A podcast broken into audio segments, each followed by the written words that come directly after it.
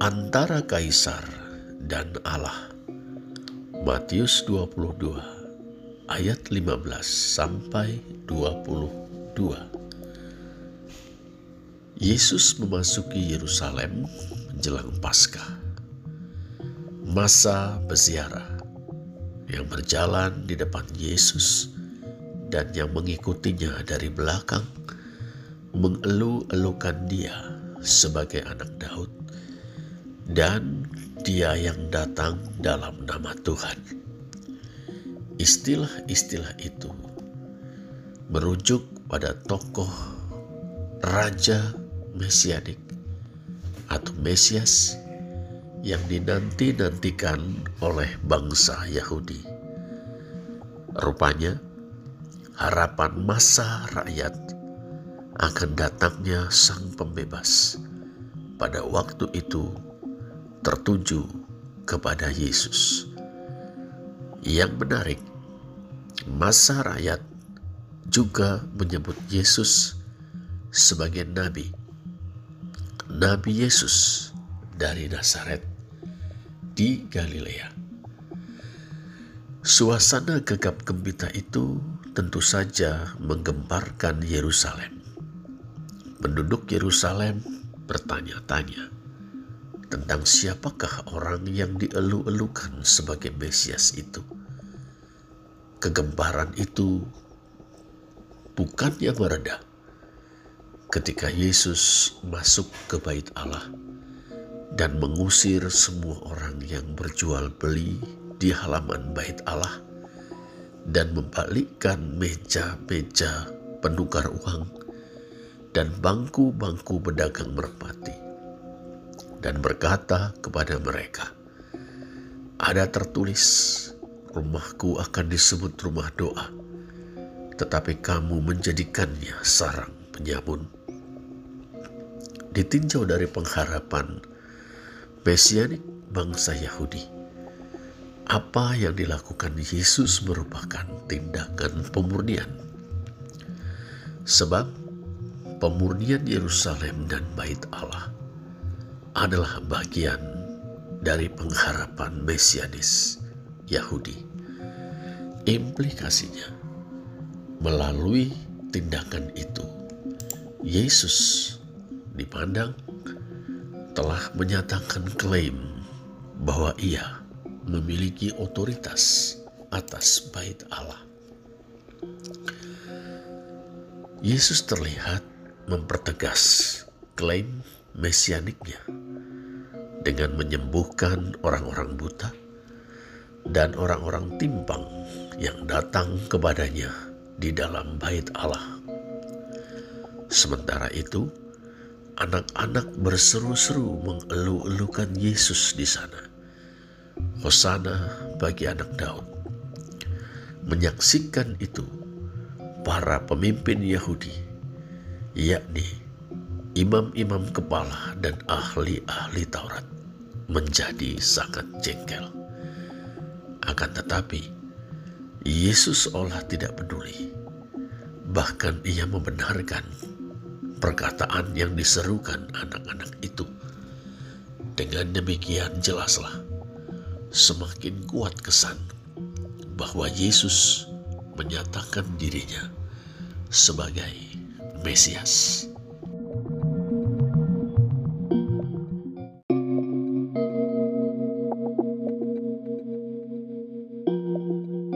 Saudara sudah dapat diduga Rangkaian peristiwa itu mengundang reaksi para pemimpin Yahudi.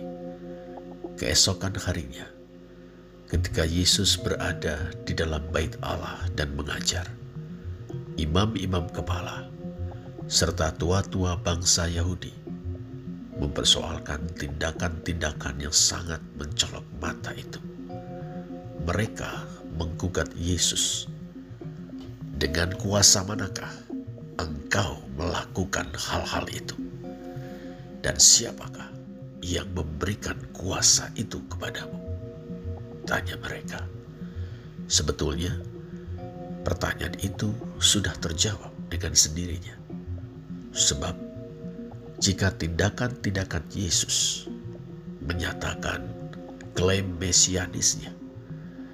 Bukankah itu semua dilakukan dengan otoritas Allah sendiri? Karena Mesias adalah sang raja, mandataris ilahi yang diurapi Allah. Itulah sebabnya Yesus ganti bertanya kepada mereka perihal keabsahan ilahi dari baptisan Yohanes. Para pemimpin itu tidak dapat menjawab pertanyaan Yesus karena pertimbangan-pertimbangan yang pragmatis, bukan prinsipial. Tersiratlah pula di sana bahwa gugatan mereka terhadap Yesus nampaknya juga bercorak pragmatis. Polemik berlanjut dengan inisiatif ada di pihak Yesus menceritakan suatu perumpamaan tentang seorang bapa dengan kedua anaknya. Yesus membongkar kemunafikan para pemimpin Yahudi itu perihal keabsahan ilahi dari baptisan Yohanes. Menyikapi pemberitaan Yohanes Pembaptis, mereka tidak bertobat. Mereka tidak percaya kepadanya. Padahal, kata Yesus, Yohanes datang untuk menunjukkan jalan kebenaran kepadamu. Jauh berbeda dengan sikap pemungut-pemungut cukai dan perempuan-perempuan sundal. Mereka justru bertobat mereka percaya kepada Yohanes Pembaptis. Yesus mempertajam kontroversinya dengan para pemimpin Yahudi dengan sebuah perumpamaan yang menggambarkan mereka sebagai penggarap-penggarap kebun anggur yang jahat yang membunuh anak sang pemilik kebun anggur itu. Yesus sendiri mengumpamakan dirinya sebagai anak si pemilik kebun anggur.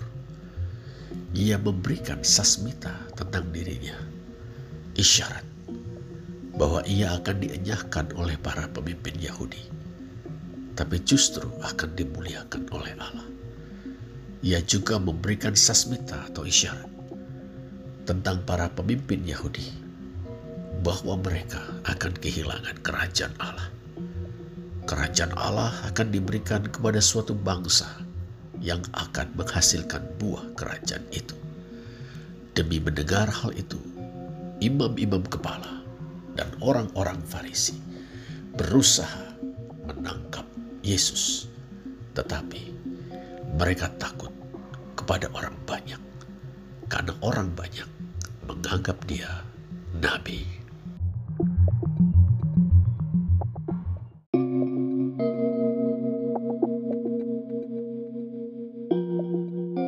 Saudara, dalam perumpamaan selanjutnya, pesan Yesus malah semakin tajam.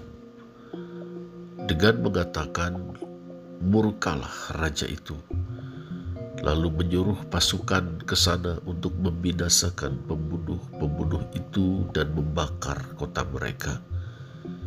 Yesus memberikan isyarat yang sejajar dengan isyarat selanjutnya, namun diperluas Bukan hanya para pemimpin Yahudi yang akan menjadi sasaran murka Allah, bahkan bangsa itu sebagai suatu keseluruhan tidak dikecualikan. Inilah yang tersirat dalam tindakannya mengutuk pohon ara beberapa saat sebelumnya. Itu juga yang diisyaratkannya Manakala ia menjawab pertanyaan para murid mengenai keruntuhan bait Allah dan kesudahan dunia. Dalam sasmita-sasmita atau isyarat-isyarat itu, kita kembali mendengar pemberitaan Yeremia kepada bangsa Yehuda. Dalam Yeremia 17 ayat 15 kita membaca, Beginilah firman Tuhan semesta alam Allah Israel. Sesungguhnya aku akan mendatangkan ke atas kota ini dan ke atas segala kota sekitarnya seluruh malapetaka yang telah kukatakan akan menimpa mereka. Sebab mereka berkeras kepala dan tidak mendengarkan perkataan-perkataanku. Akan tetapi, seperti halnya Yeremia, sesungguhnya Yesus menaruh keprihatinan yang sangat mendalam terhadap kedegilan bangsanya. Polemik kontroversial antara Yesus dan para pemimpin Yahudi kemudian mencapai puncaknya dalam kecaman Yesus terhadap ahli-ahli Taurat dan orang-orang Farisi di hadapan masa rakyat dan murid-muridnya.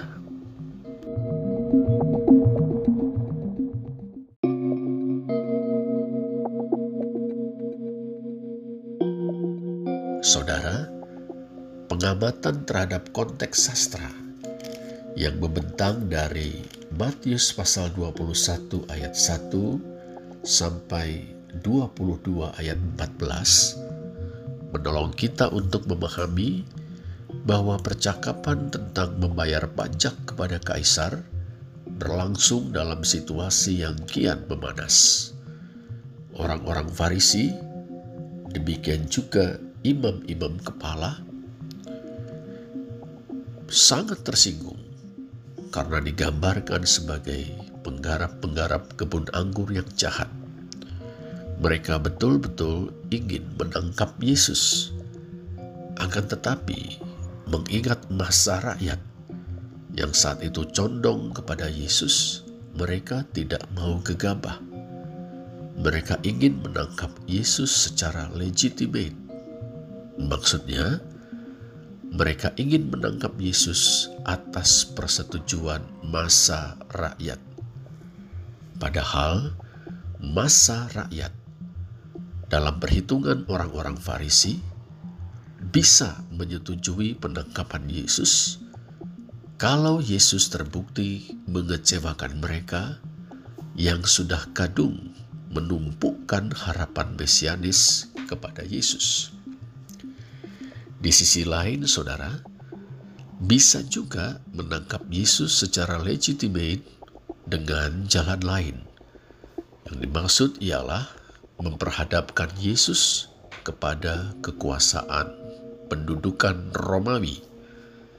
Kalau Yesus bisa ketangkap basah berbuat atau mengeluarkan pernyataan yang bercorak subversif, pihak penguasalah yang akan membereskannya. Itulah maknanya orang-orang Farisi berunding bagaimana mereka dapat menjerat Yesus. Rupanya, mereka telah menemukan taktik yang jitu.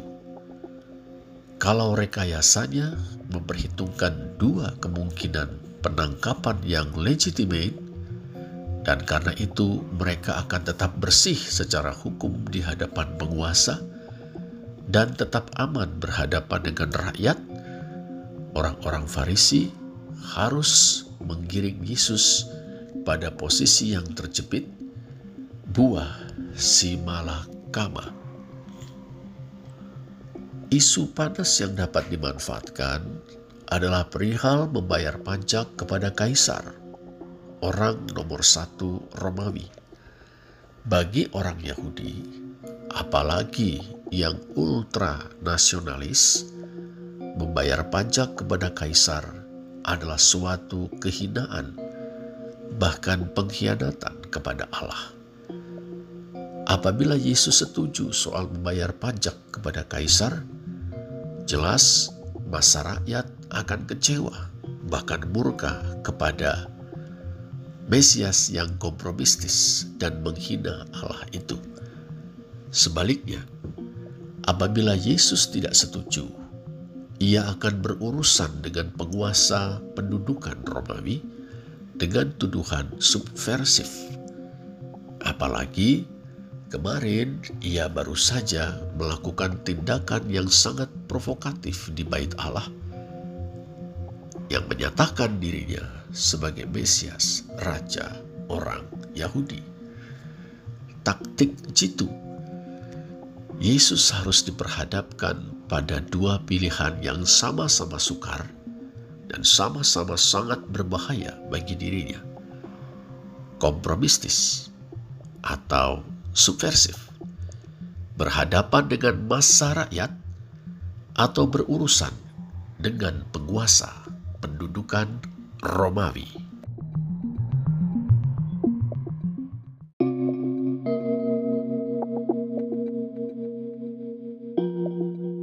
Saudara, Matius menceritakan bahwa orang-orang Farisi tidak secara langsung berhadap-hadapan dengan Yesus. Lagi, ini menunjukkan tanda petik kecerdikan mereka. Kata orang Jawa, napok menyilih tangan. Pepatah Melayu, lempar batu sembunyi tangan. Orang-orang Farisi menghubungi orang-orang Herodian. Kedengarannya aneh, sebab kaum Farisi bermusuhan dengan kaum Herodian. Mereka punya sejarah yang kelam dengan Herodes Agung, pendiri dinasti Herodes. Ribuan orang Farisi telah disalibkan oleh Herodes Agung dalam ketaatan yang ketat pada agama. Orang-orang Farisi adalah kaum nasionalis Yahudi. Sedangkan Herodes Agung adalah raja kaki tangan Romawi yang pandai menjilat kaisar dan menzolimi orang Yahudi. Kaum Herodian adalah para pendukung setia dinasti Herodes mereka menginginkan kembalinya kekuasaan dinasti Herodes di seluruh Yudea. Sekarang, kaum Farisi dan kaum Herodian bahu-membahu menghadapi Yesus. Sekali lagi, kedengarannya aneh, tapi setidaknya tidak terlalu aneh, sebab kedua belah pihak memiliki musuh bersama, yakni Yesus. Bagi kaum Farisi, itu sudah jelas.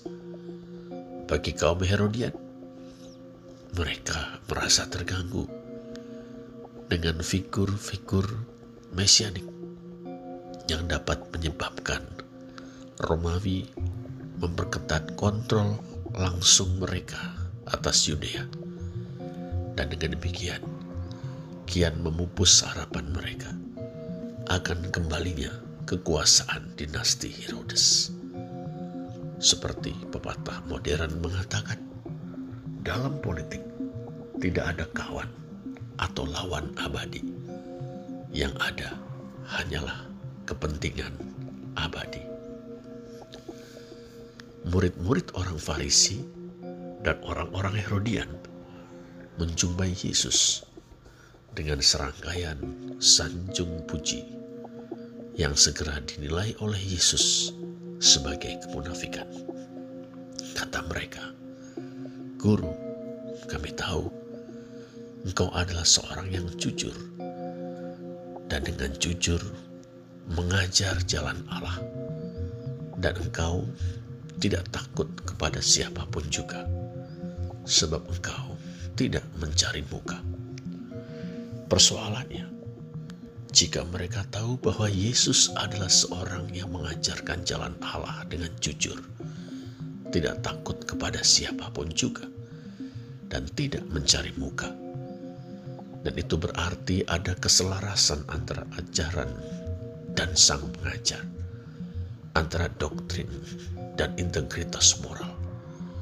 Bukankah seharusnya mereka percaya kepada Yesus dan menjadi pengikutnya. Kenyataannya tidak. mereka malah bermaksud meringkus Yesus dengan pertanyaan yang menjebak.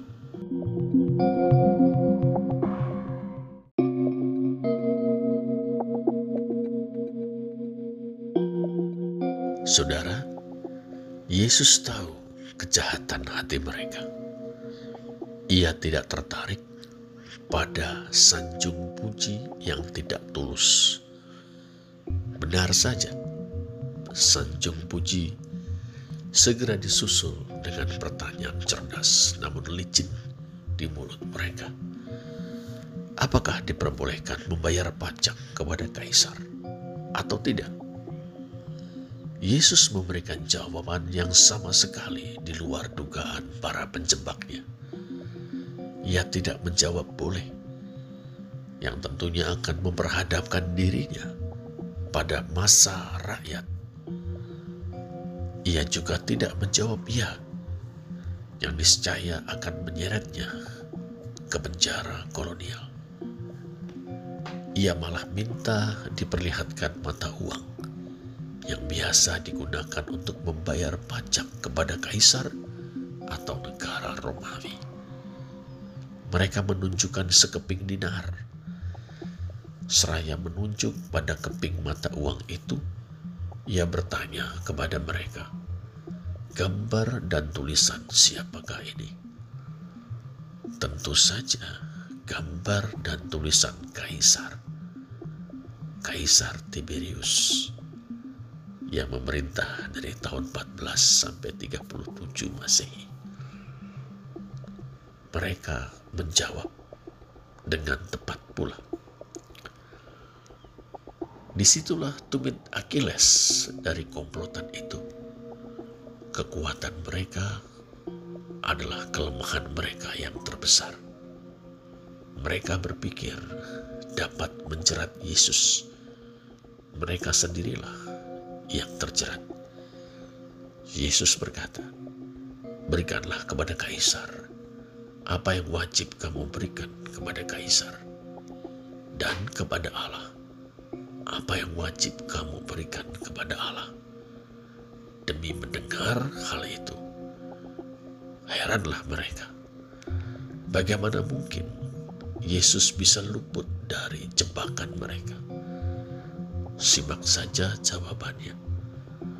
Tidak bisa jawaban itu dijadikan alasan untuk memperhadapkan Yesus kepada masa rakyat. Ia tidak mengatakan, "Ya, boleh, bayarlah pajak kepada kaisar." Tapi jawabannya juga tidak bisa dijadikan alasan untuk membawa Yesus ke pengadilan subversif. Yesus tidak berkata, "Jangan, kamu tidak boleh membayar pajak kepada kaisar."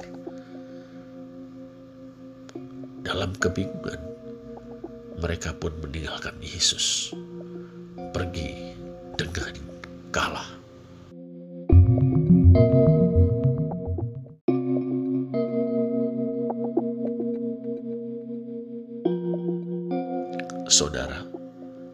Bagi kita, jawaban Yesus sangat penting. Sekilas, jawaban itu seolah-olah berarti masing-masing pihak, kaisar dan Allah, punya wilayah kekuasaan sendiri. Sebetulnya, bukan demikian. Jadi, ada wilayah profan atau duniawi, itulah wilayah kaisar. Ada wilayah sakral, keramat, rohani, itulah wilayah Allah. Sama sekali tidak demikian. Simak saja. Keping mata uang bergambar kaisar dan bertuliskan namanya. Mata uang itu berlaku di suatu wilayah tertentu yang dikuasai oleh kaisar atau negara Romawi. Mata uang adalah representasi kekuasaan atas suatu wilayah atau negeri. Di negeri Yudea, mata uang Romawi yang bergambarkan kaisar dan bertuliskan namanya berlaku. Berarti Yudea berada di wilayah kekuasaan kaisar dan negara Romawi. Yesus bersikap realistis, mengakui bahwa Romawi berkuasa atas negeri Yudea. Tetapi ia tidak berhenti di situ. Sebetulnya, dengan mengacu pada gambar dan tulisan, kita diingatkan akan sesuatu tentang kekuasaan Allah dalam perbandingannya dengan kekuasaan kaisar. Kalau kaisar berkuasa atas Yudea, negeri taklukannya, bukankah kekuasaan Allah jauh lebih besar dan tidak terbatas? Tanda kekuasaan itu bukan terpatri dalam wujud mata uang bergambar. Tandanya adalah manusia sendiri yang telah diciptakan Allah menurut gambarnya. Ya, manusia yang disapa Allah dengan firman-Nya. Manusia, ya, setiap manusia, ya, semua manusia termasuk kaisar sendiri. Lalu di manakah wilayah kekuasaan Allah? Seluruh dunia. Bukankah manusia telah ditetapkannya untuk menghuni dunia ini? Berarti seluruh dunia termasuk manusia yang menghuninya ada di bawah kekuasaan Allah tidak ada yang kecuali, termasuk kaisar. Kalau begitu, pernyataan Yesus berikan kepada Allah apa yang wajib kamu berikan kepadanya. Berarti mempersembahkan segala sesuatu, mulai dari hati, lalu segenap hidup bahkan mati sekalipun kepada Allah. Bukankah kelak Yesus juga berkata, Kasihilah Tuhan Allahmu dengan segenap hatimu dan dengan segenap jiwamu dan dengan segenap akal budimu. Itulah hukum yang terutama dan yang pertama. Matius 22 ayat 37 sampai 38. Secara hakiki, saudara, Yesus telah mengisyaratkan ketaatan yang bagaimana yang harus kita nyatakan kepada kaisar atau negara, yakni taat kepada kaisar atau negara dalam rangka taat kepada Allah. Jadi, ketaatan kepada Allah mutlak sifatnya.